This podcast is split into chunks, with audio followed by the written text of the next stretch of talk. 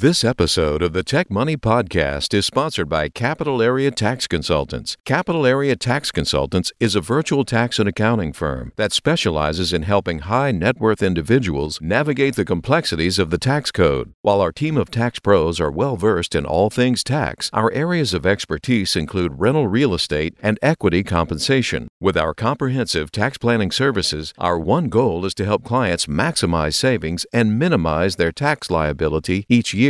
At Capital Area Tax Consultants, we believe in pricing transparency and flat fees. Before engaging with us, you'll receive an upfront quote in black and white with a description of any services to be performed. This way, there are no hidden surprises. So don't wait, reach out to us today to experience a better approach to taxes at www.capgllc.com. Again, that web address is www.capgllc.com.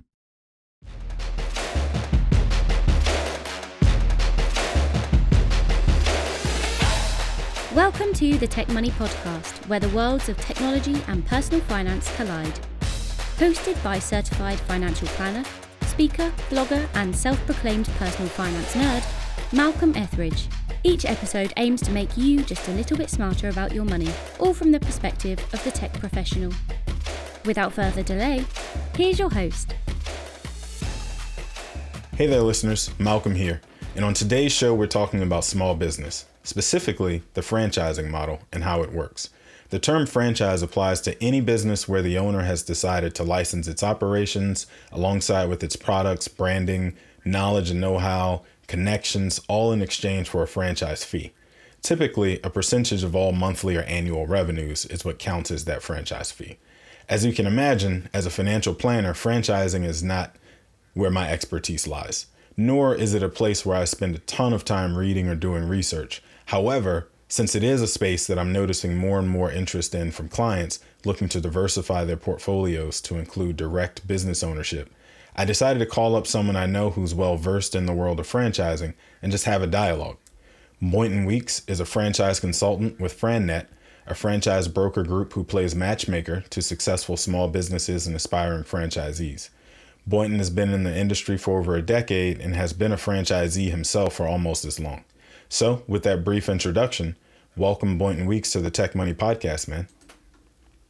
Thanks, Malcolm, and uh, excited and ecstatic to spend a few minutes with you today talking about the landscape in the world of franchising.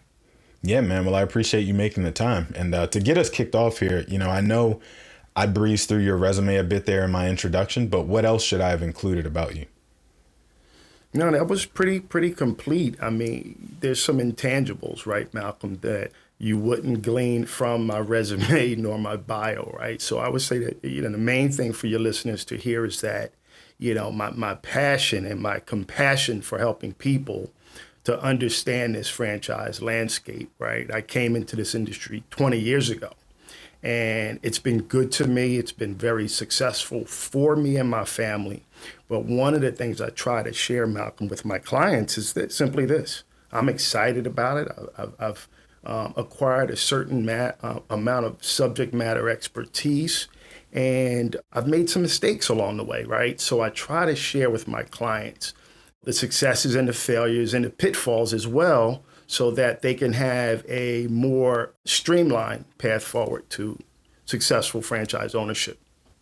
That's all good good pieces to include, right? I mean that that's the age old saying that people don't really care what you know until they know you care, right? So that certainly goes into it. Um, but as I mentioned in my intro, I've found myself personally discuss, discussing, excuse me, franchising with clients of mine more and more recently, and not necessarily in any great detail, but it's part of our push to own real assets in addition to you know the stocks and ETFs and mutual funds and whatever else that's traded on public exchanges that that everybody's got in their portfolios. We try and diversify out where appropriate to owning real assets. Like, have you noticed an uptick of people from the outside trying to work their way into this space? No, that that's a great question, Malcolm you know, if you think about it, right, there, there's been a tremendous explosion of excitement around franchising. Mm-hmm. And part of it is, um, you know, I harken back to there's a young lady named Nancy LeaMond. and she's the executive vice president of the American Association of Retired Persons, right? Now, I'm hmm. sure you haven't been contacted by them yet, but they have over 38 million members in the United States. And these are people over the age of 50, right? And, and, and so what's happening is ageism, as we know, is real in America. As the baby boomers are being aged out of, you know, very successful careers, in many cases, millennials aren't as tied to the corporate gig as many of their predecessors were. More and more women, as they've become successful in corporate America and been able to kick down, you know, the glass ceiling and kick through it, many of those folks are also seeking entrepreneurial pursuits as well through the avenue called franchising. Mm-hmm. You know, another area that's providing a tre- tremendous boom is veterans, right? Hmm. We may not normally see them as a normal target market, but the IFA, which is the International Franchise Association, actually has a, a established body within the IFA called VetFran, where they help to promote the, the, the ideals of franchising to veterans who have served mm-hmm. our country, have now come out of the service and looking for that encore career, that next step. Interestingly enough, Malcolm, the good franchisors actually provide discounts to veterans to hmm. incentivize them to buy franchises in many cases because and it's not necessarily that it's some benevolent thing that they they seek to do but it's really if you think about the nature of the mission when you're in in, in the military right it's about the mm-hmm. collective we a rising tide raises all ships well that mentality sort of transcends and spills over to if you will some of the fundamental tenets of franchising. So there are a lot of reasons but I go back to Nancy LeaMond. One of the things she said is of the 38 million members that they have in AARP as of today, mm-hmm. most of them fall into, you know, one of three buckets. They're either working, looking for work, or looking to buy a business. And so franchising on that level is very attractive to those folks as well. So normally when we use the term franchise, right, people tend to think of food service such as Chick-fil-A or Starbucks or Domino's or Subways or everything else that's out there. But I know the space is far broader than that. What are some of the other, you know, well-known businesses that we all patronize on a regular basis that we may not even be aware of are part of a franchise? Yeah, excellent. And that's one of the constant battles that I face from a franchise consultant pers- perspective, which is oh, really oh, just sure. to get folks to understand that the franchise landscape is much larger than simply food and retail, right? And part of trying to dispel that that that misconception is because when you think that it's McDonald's and Burger King, you're automatically thinking, as you stated, a million dollars, two million dollars investment, right? And that's really not what it is. There are significant other franchises that do very well. These are household names, mm-hmm. and the cost of the investment, Malcolm, is significantly lower than one would need if they were buying the McDonald's. So think of a company like ServPro, right? Okay. You either you've experienced damage in the home as a result of water, fire, flood, natural disasters, right? Or you know someone who has experienced that. Well, a company like ServPro has been in this space for 35, 40 years, right? They're a household name. Think of this, Malcolm, as we sit home now and more and more of us are working from home and maybe we turn on the television during the television during a break right?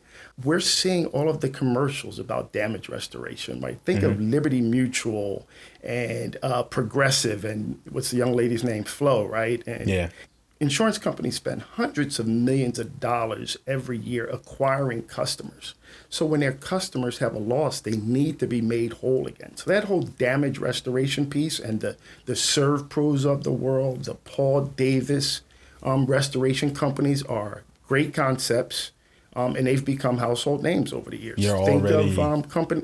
Mm-hmm. You're already educating me once again because I didn't even know ServPro was a franchise. Like I know exactly the company you're talking about. I can see their orange and green, like everything in my in my brain. But like I didn't even realize that they were uh, franchise franchises, right? And so you were in that statement, I want to pull something out because this is part of a conversation that you and I have had in the past that uh, I want to make sure we we actually touch on. Like you, you always use McDonald's as your example, right? Because everybody's familiar with the McDonald's franchise concept. Everybody sort of the holy grail, you know, of of owning a franchise is a McDonald's, right? And you mentioned the fact that the barrier to entry, the first barrier to entry to get into a McDonald's concept is that million dollars or more. And we'll get into the financing of franchising toward the back half of this show. But uh, just in general, one of the things that I know to be the case as far as a McDonald's specifically is concerned is I use the term outsiders initially when I was talking about, you know, folks like me who may have an interest in becoming a franchisor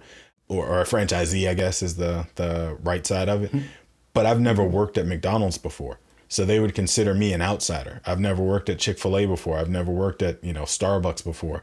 I know that they have a, a, a very serious preference for and almost like exclusivity for we only really want people who have lived our culture before to be the owners of the operators of those franchise concepts. Is that am i correct in saying that or am i off the mark? No you're you're pretty accurate. However, where, where it gets a little different, Malcolm, is some of the good franchisors in the food space, if you as the franchisee do not necessarily possess all of the food experience that they may want you to bring to the table, mm-hmm. that as long as you're willing to bring in an equity partner, maybe 5, 10%, who has that food experience and can I be see. there on okay. a day-to-day basis, then that might be the, the potential solution for you and for the franchisor as well that makes it a little more palatable still i guess. It's important to know that like the the preferences for people we don't have to teach how to do things properly and we know you won't come in here and mess things up but that that makes it a little more palatable too. So thank you for that. And you were giving examples I, I, before i kind of took us on that course using servpro as sort of the example the lesser known uh, example. Do you have any more that kind of fit into that that same think about it right everybody knows home depot and lowes right mm-hmm. but for me the big box hardware stores when i'm going to a hardware store i want to go somewhere that's a little more intimate smaller and i can get a level of expertise around my questioning not being that hands-on you know guy around the house right so take mm-hmm. a place like ace hardware hmm. right ace hardware has been around for many many years most people go there, buy their shovels and, and their plants, but they never think of it as a franchise, right? Had no idea. Put me in that same category. right. And I can go there and get my questions answered. I go mm-hmm. to Home Depot. These are, in many cases, are people like myself. No knock on Home Depot, very successful company, right? But when I want to get in-depth knowledge on being a, a do-it-yourselfer in certain areas with you know around the home, I go to Ace Hardware. One of my daughters, one of my daughter's favorite places to shop is a place called Plato's Closet. Have you mm-hmm. heard of it? I have, yeah. Yeah, so my daughter loves going there. It's well worn, used clothing, but she can get very, very high end stuff at a, a, tenth of the price. So yeah. her and her girlfriends go across and they shop till they drop, or at least they run out of money.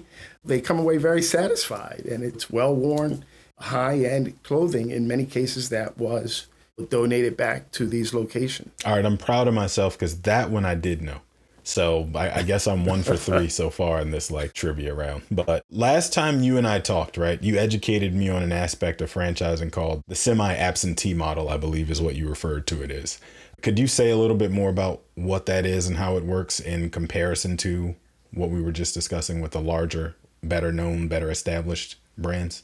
Sure, absolutely. So when we talk about the semi-absentee franchise models, you know, that's been growing in popularity over the past 10 years as well. Mm-hmm. And, you know, the semi-absentee models are really franchises. Think of Massage Envy, right? Mm-hmm. Massage Envy has a thousand customers, a million customers, a thousand units worldwide, right? You'll never walk into a Massage Envy franchise and see the franchisee working in the store doing massages, right? These are what we call in the franchise space executive models, manage the manager sort of models, right? And they're designed to be, you know, replicated and scaled so that that corporate executive that's been downsized, but maybe they're thinking about going back to corporate America. So they're sort of what we call downsides with options. The semi absentee model is perfect, right? Because they're not going to be working there full time. Typically, most semi absentee models are for that person that could find, you know, 10, 15, 20 hours a week to work on their business and not in their business, right? Mm-hmm. So it's ideal for, you know, that, that corporate person that's been downsized. Another person is, you know, listen, hey, I'm in corporate America gainfully employed. I love what I do, but I know at some point I'm going to be tapped on the shoulder, right? And say my services are no longer needed, right? So for that person, it becomes an exit strategy. So they hmm. buy the first unit while they're gainfully employed, get that one open and operating successfully, and then maybe add a second and a third, and at which point they've determined that they have enough money from their entrepreneurial pursuit that they could take this opportunity and leave before you know, they were tapped on the shoulder. And then really the, the last group is the investor owner group, right? These are people that are just simply looking to diversify their portfolio. Mm-hmm. You know, maybe they have ETFs and they have stocks and and they have bonds, but they're looking for another sort of asset to round out or diversify their portfolio. In many cases, these are people that they're not looking to buy a job, right? They want to yeah. buy an investment opportunity. So very common, Malcolm, in the personal care services space as well as fitness and on, on some levels food. So what's interesting about that, like I'm thinking about, so as you know, I'm sure the the main audience for this show is that senior manager, that executive in technology. So as you're talking about folks that that earn a really great living, right, but then also tend to retire earlier than the average American, right? And I'm thinking about a lot of the companies that those people would represent. I'll use Microsoft as an example. Microsoft at like 55, they get extremely generous with the packages that they offer their people to walk away, to retire early, quote unquote. And as I'm I'm hearing you talk, I'm thinking about that, right? If I've been at Microsoft 10 years length of service, they'll accelerate the vesting of shares, give me access to a lot of things that I wouldn't have at other companies where you got to be 65 basically to be quote unquote full retirement age. So I'm thinking about like as you're saying that I could retire early at 55, then go buy into a franchise or a few franchise concepts, right? And run those and maybe it takes me 10 hours worth of work per week or whatever on the high end, but in that model you just described, I'm not really having to do a ton of the work. But then I'm also thinking about where I brought this up to you in the first place. The reason I asked you on was the clients that are, are looking to just diversify their portfolio, as you just said, to not owning things that are correlated to the stock market, right? Because normally we think about the stock market and the bond market are supposed to be that ballast where one is up and the other is down and one buffers the other from that that down market that we happen to be in. But that is really becoming disjointed in the market that we have now and really has been over the last like five or so years in a way that it's becoming more and more important to own alternative assets alternative investments. And this would fall into owning a direct ownership in a, a business would fall into that uh, alternative investment category. And so this is really interesting to me because it gives me the opportunity to own a stake in a business or a few that is not correlated to whatever's happening in the stock market. So whenever the the next big market crash happens, it doesn't necessarily have the same effect on my overall portfolio as it would if I were 100% in the S&P 500, right? Or I was in that traditional 60/40 model or you know what have you. So it's it's really interesting yep. as I'm I'm listening to you describe that from the executive model or the early retiree or pre-retiree being sort of perfect for this because that's not really a place that I had spent a ton of time really focusing on. So I appreciate you for for giving me that perspective on it. But something else I want to go back to real quick. You mentioned when you were talking about McDonald's, a million dollars sort of being the the focus and the threshold as far as getting into the franchise. And everybody's not McDonald's, right? You just listed a handful of other ones that we never really would have thought about, or I should say, I never really would have thought about as franchise concepts that I use on a regular basis. What does the average franchise actually take to get up and running? If you, if you think about it like this, Malcolm, so if you think about the, the, land, the franchise landscape, right, you're talking about 36, almost 3,700 active and operating franchises in the United States, right? So if you mm-hmm. were to break that down, 27% of them cost under $100,000 total hmm. investment to buy in. And that's franchise fee, working capital, furniture, fixtures, equipment. That's the, the entire package, right? Mm-hmm. And then if you look at the, the number of franchises that cost under $250,000, right? A, a far cry from the million or two million for, you know, some of the food concepts. That number swells to over 60% of the 3,600 franchises out there cost under 250,000 total investment. I think a lot of people are surprised to know that. So for most of my clients, Malcolm, it's really not even so much about the money. I think this piece is good for them to know, but it's really about you, you know when we talk about well, what does it actually take for them to get started? It's really about what I call their their their, their ownership readiness, right? It's mm-hmm. really more about are they really ready to take this plunge? You and I know everybody says they want to own a business, right? Everybody wants right. to be a business owner until they get deep in the weeds and realize how much work is involved. Usually, what happens is that there's a level of fear and doubt and worry that boil up the fear of failure, right? Nobody wants to fall down. No one's no one wants to lose money. So that is probably the biggest thing that I that I try to spend time with my clients and help help them to understand, right? Are you really ready to overcome the fear and the doubt and the worry of not being successful. Because again, these are people that have been successful in corporate America for 25, 30 years. Everything they touch turned to gold, right? And all of a sudden, this is something that's totally new to them. So while there's the, the, the monetary piece, it's also the emotional piece, what I call the ownership readiness. It sounds like, though, if I'm understanding you correctly, and I want you to clarify this and tell me if I'm wrong, but it sounds like what I'm hearing you say is even though I'm planning to be sort of that absentee owner, right? I'm, I'm planning to turn over the reins to somebody else to to run the operations on a regular basis. How much should I expect in the very beginning to need to commit my own time to this thing? Because it sounds like you're saying in order to ensure its success, I'm still going to have to do more than just write a check in the very beginning to get this thing up and running and ensure that it's successful. So if I were to break it down into, you know, man hours, right? You're looking at mm-hmm. about 20, 25 hours per week, depending on the franchise model and how hands-on that that franchisee wants to be, right? But I try to tell everyone, don't expect to just build it and they'll come, right? You mm-hmm. need to be mm-hmm. involved in the site selection alongside the franchisor because you know your market better in many cases than the franchisor does, right? So you want to be very involved in the real estate, the site selection, to the extent that you could bring some some intellectual capital to the to the lease negotiations because at the end of the day it's your name on the lease not the franchisor right? Yeah. It's going to be more front loaded in the beginning as your your franchise model business becomes more seasoned then you can pull back right?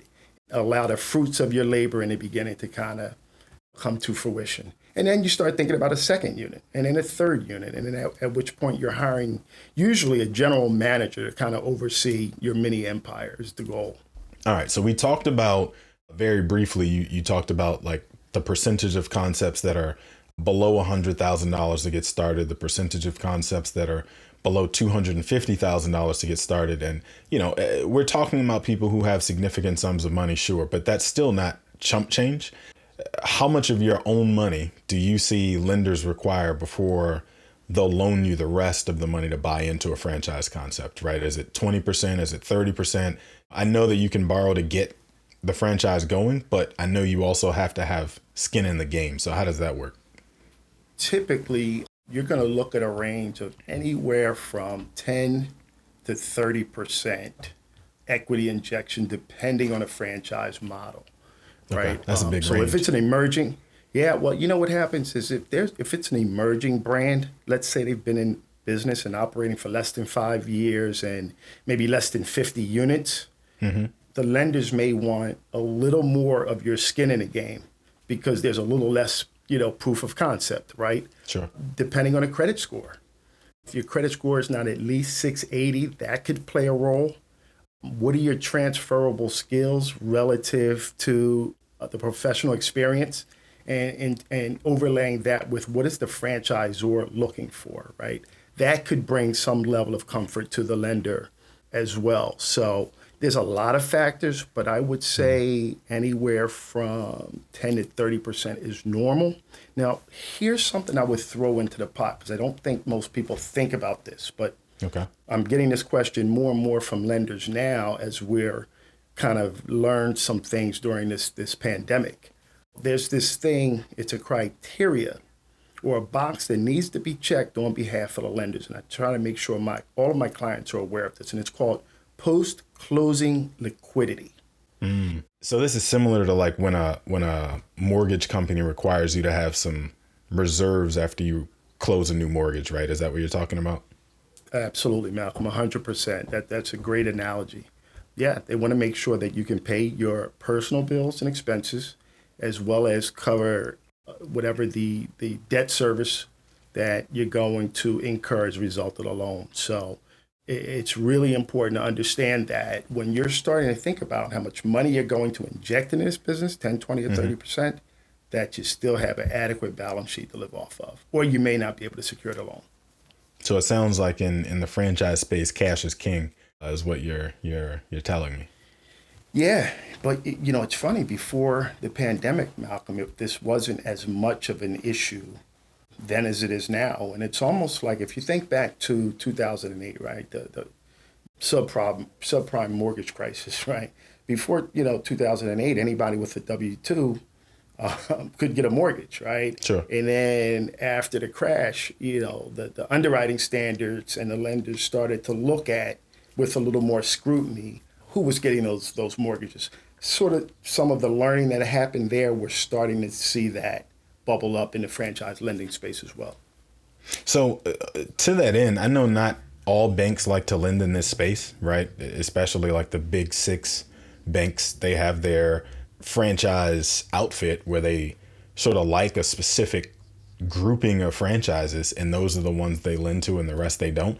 But for the ones who do lend in the franchise space, they like more established shops and, and underwrite based on that criteria as you were alluding to, right? They have to factor in the risk. But what types of banks do you often see lending to these uh, would-be franchise operators? It's funny because we often don't have any problems as long as the, the client has the, the requisite balance sheet. Getting funding and financing for franchises is pretty easy to do today.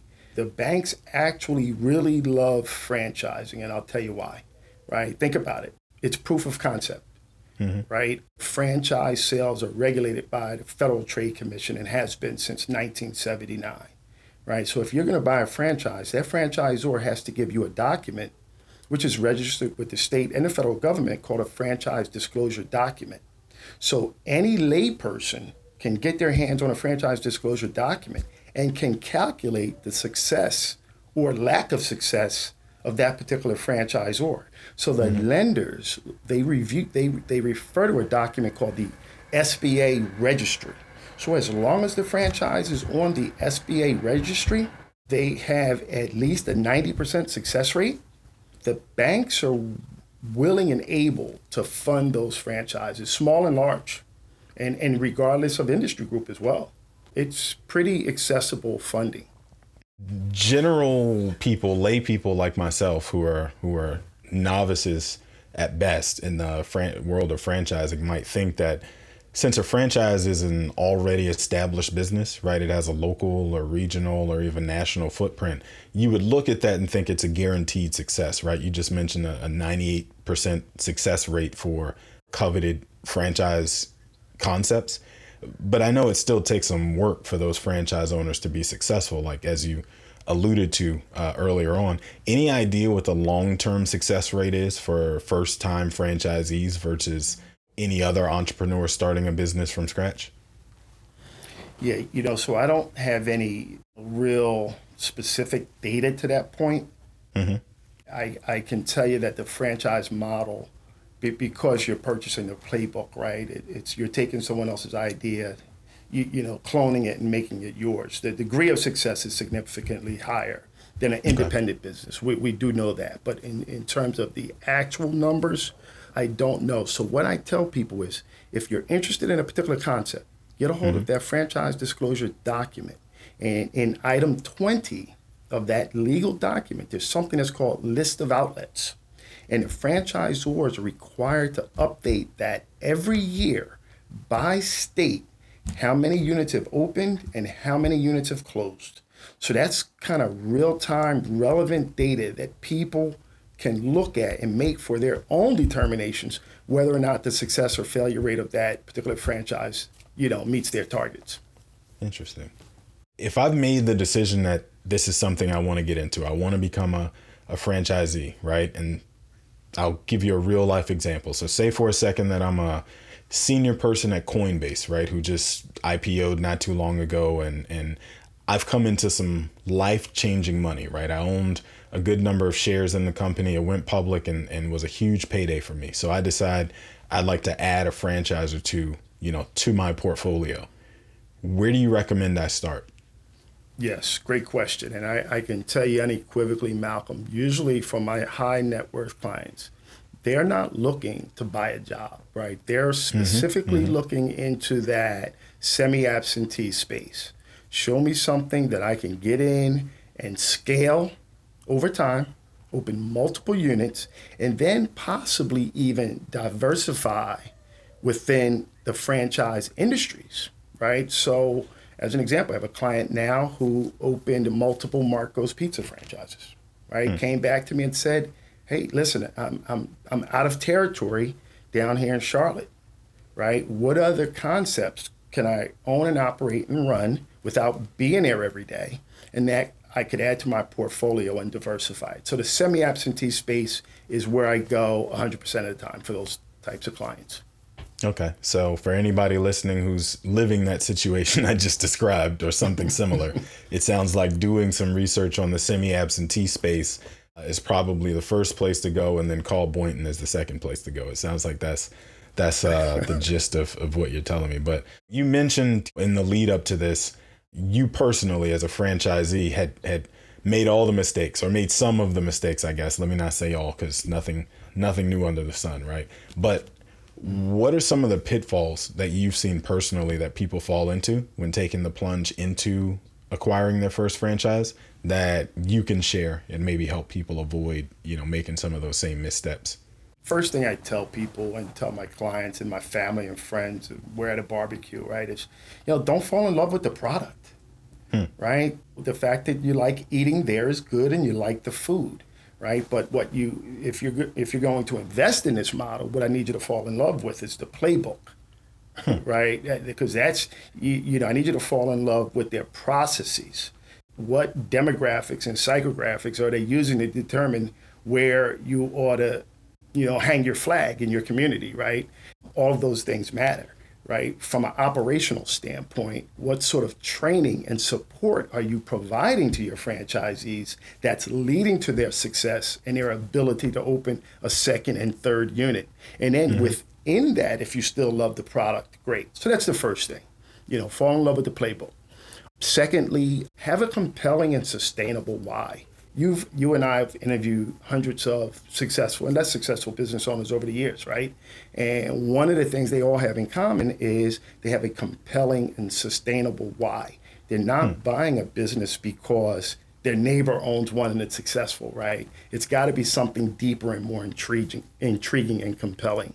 And then the last thing I say is as you start to develop you know your why and you're thinking about business ownership and maybe it's franchising maybe it's an independent business whatever it is develop a list of must-haves right and these okay. things sort of become unbreakable and non-negotiable right if it's semi-absentee it's semi-absentee if it's equity injection under 100000 that's your target maybe you want something that's amazon proof um, recession hmm. resistant hmm. high demand something that emerging technologies in that industry may not in the short or medium term impact your business model you know the product or service can't be shipped overseas like you really need to give some thought to creating the boxes that are your must-haves right mm-hmm. and that are non-negotiable and unbreakable and i think if you kind of wrap your arms around those three things um, you got a pretty good chance for success Interesting. That's all good stuff, man. I, I, I I appreciate you sharing that with us. This has been uh this has been awesome. I have, you know, my my final one customary question that has absolutely nothing to do with franchising. So get nervous. Um, but my question I like to ask all my uh, all my guests just to get a uh, a sense for you as a person, right? Absolutely nothing to do with the business. Let's say you never discovered your passion for franchising, right? And it's clear it's there. It's clear this is your your passion. But let's just say for a second that never happened. But money wasn't a factor in your decision at all. What do you think you'd be doing right now? Well, that's easy. That's easy, Malcolm. I would okay. be on the golf course every day. that's what I would be doing. Okay, I, so we're talking know, my, PGA my, my, Tour. Well, I don't know. I won't be there. I won't be there. But my wife often refers to my passion for golf as, you know, my mistress, right? Where are you going to see your mistress today? yeah, I'll be gone for five hours. I'll be at uh, Cherry Valley Golf Club, babe. so that's what I would do if money wasn't an issue. Awesome, man. Well, I appreciate you making the time to do this. This was awesome. Where can people find you if they want more Boynton Weekes or uh, have questions about Fran FranNet after this?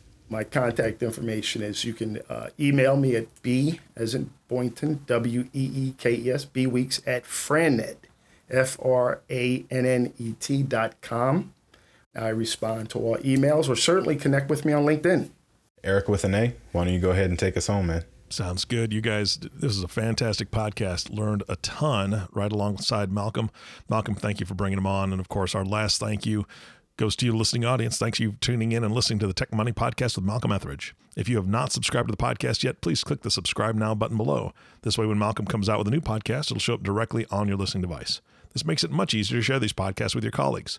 Again, thanks for listening today. For everyone at Tech Money, our hope is that this show helped make you just a little smarter about your money. This has been the Tech Money Podcast. For more information on today's topic, to review the show notes, or to catch up on past episodes, be sure to check out malcolmetheridge.com slash podcast. And if you have an idea for a show topic that you'd like us to cover, or you want to send us feedback, the web address again is malcolmetheridge.com. You can also find Malcolm across all social media platforms at Malcolm on Money. This episode was written and created by Malcolm Etheridge, with the production, the editing, and sound controls powered by Top Advisor Marketing Proudmouth. This has been a Malcolm on Money original. Thank you for listening.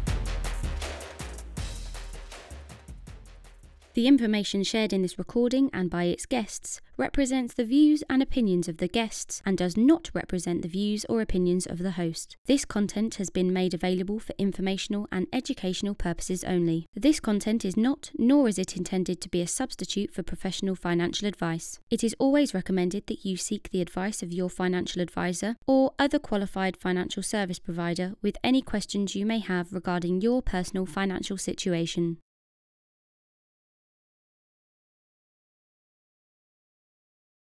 This episode of the Tech Money Podcast is sponsored by Capital Area Tax Consultants. Capital Area Tax Consultants is a virtual tax and accounting firm that specializes in helping high net worth individuals navigate the complexities of the tax code. With our comprehensive tax planning services, our one goal is to help clients maximize savings and minimize their tax liability each year. Our team of certified public accountants and enrolled agents is well versed in the latest tax laws, ensuring that you capitalize on every opportunity for strategic tax optimization. We anticipate changes and keep you up to date on opportunities to potentially reduce your tax bill in the future. With a focus on precision and strategic planning, we are your trusted partner both during tax season and throughout the year. So don't wait, reach out to us today to experience a better approach to taxes at www.capgllc.com. Again, that web address is www.capgllc.com com.